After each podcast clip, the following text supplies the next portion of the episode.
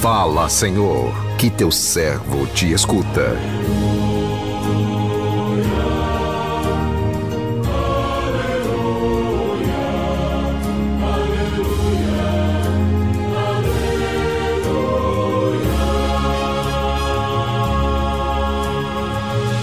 O Senhor esteja convosco, Ele está no meio de nós.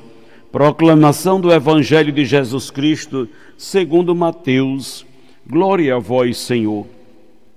Naquele tempo, disse Jesus aos seus discípulos: Não julgueis e não sereis julgados.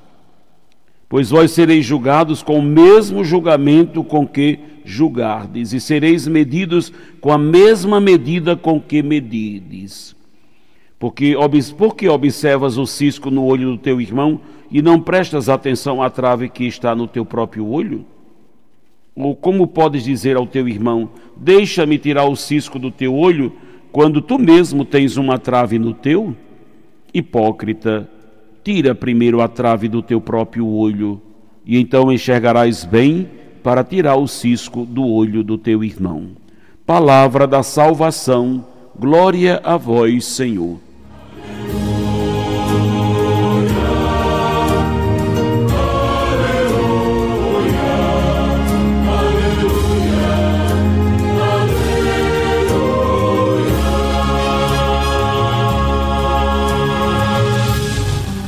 Meu irmão, minha irmã, ouvintes do programa Sim a Vida, na passagem do Evangelho que nós acabamos de ouvir, Jesus nos convida ao olhar interior. Olhar interior é aquele olhar que faz uma, uma varredura naquilo que realmente somos e constata as falhas e fraquezas que existem para corrigi-las, antes de sair por aí apontando as falhas alheias. Se fizermos isso de vez em quando, não faríamos tantos julgamentos errôneos, não criticaríamos tanto as falhas alheias, não apontaríamos é, somente os erros dos outros sem antes ver os nossos. Antes de tudo, veríamos primeiro nossos erros e nos esforçaríamos para corrigi-los. Iríamos perceber que nossos erros talvez fossem muito maiores do que os erros que apontamos nas outras pessoas. Quem julga deve também ser julgado de Jesus e julgado da mesma maneira que julga os outros. Antes de fazer qual, quaisquer julgamentos, deveríamos perguntar primeiro: eu gostaria de ser julgado dessa maneira? Eu me sentiria bem se soubesse que outros falam de mim como falam, como falo deles? E de Jesus: sereis medidos com a mesma medida com que medirdes. Não é uma ameaça. Não é uma ameaça porque Deus é misericordioso e não paga com a mesma moeda, mas é a lei natural das coisas. Colhemos o que semeamos. Não se colhe trigo quando se semeia joio, embora o joio apareça no meio do trigo sem ser semeado. Fazer sempre o bem, sem julgar as fraquezas alheias. É sempre o melhor caminho, o melhor caminho, mesmo que encontremos atitudes que nos aborreçam perceber os erros dos outros e querer ajudá-los é diferente de fazer críticas destrutivas com o intuito de prejudicar as pessoas. E boa parte das críticas e julgamentos que fazemos não tem a finalidade de ajudar, mas é para diminuir o outro, para que nós cresçamos.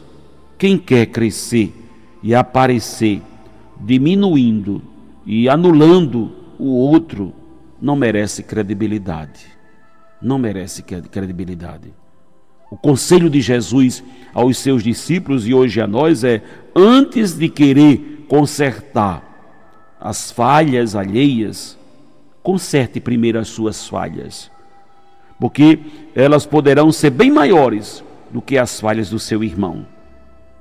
Não se pode querer tirar o cisco do olho do outro, tendo no próprio olho uma enorme trave.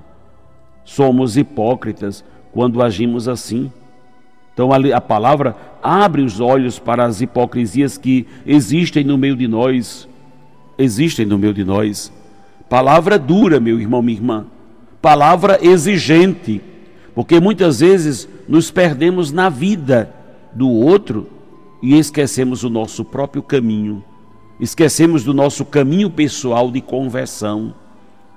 Porque muitas vezes o outro é para nós o espelho das nossas verdades.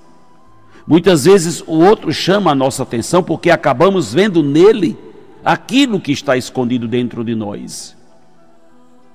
O erro é de pensar, muitas vezes, que o que nós vemos na outra pessoa, seja um mal, seja uma falha, um defeito, e não conseguir enxergar isso em nós. Não, isso não está em mim. Aquilo que eu vejo no outro pode estar escondido dentro de mim. Existe um mecanismo de defesa do nosso ego que na psicologia chamamos de projeção. A projeção é quando não consigo conscientemente lidar com algumas imperfeições minhas. E o que faço? Projeto ela nos outros. Começo a ver no outro aquilo que não aceito em mim, aquilo que ainda em mim não está integrado, não está redimido. Então é um trabalho tanto da psicologia mas também espiritual, porque precisamos fazer essa junção dentro do nosso eu. O julgamento que nós temos forte em relação aos outros muitas vezes pode revelar essa não aceitação das mesmas coisas que estão dentro de nós. Muito cuidado, muito cuidado com a sua rigidez, muito cuidado com os seus critérios de julgamento, porque muitas vezes eles podem camuflar e esconder as imperfeições que você tem dentro do seu coração. Por isso a necessidade, por isso a necessidade de nos reconciliar com quem somos. O Filho de Deus justamente veio à terra para reconciliar o nosso coração com o coração de Deus, mas também nos reconciliar com nós mesmos.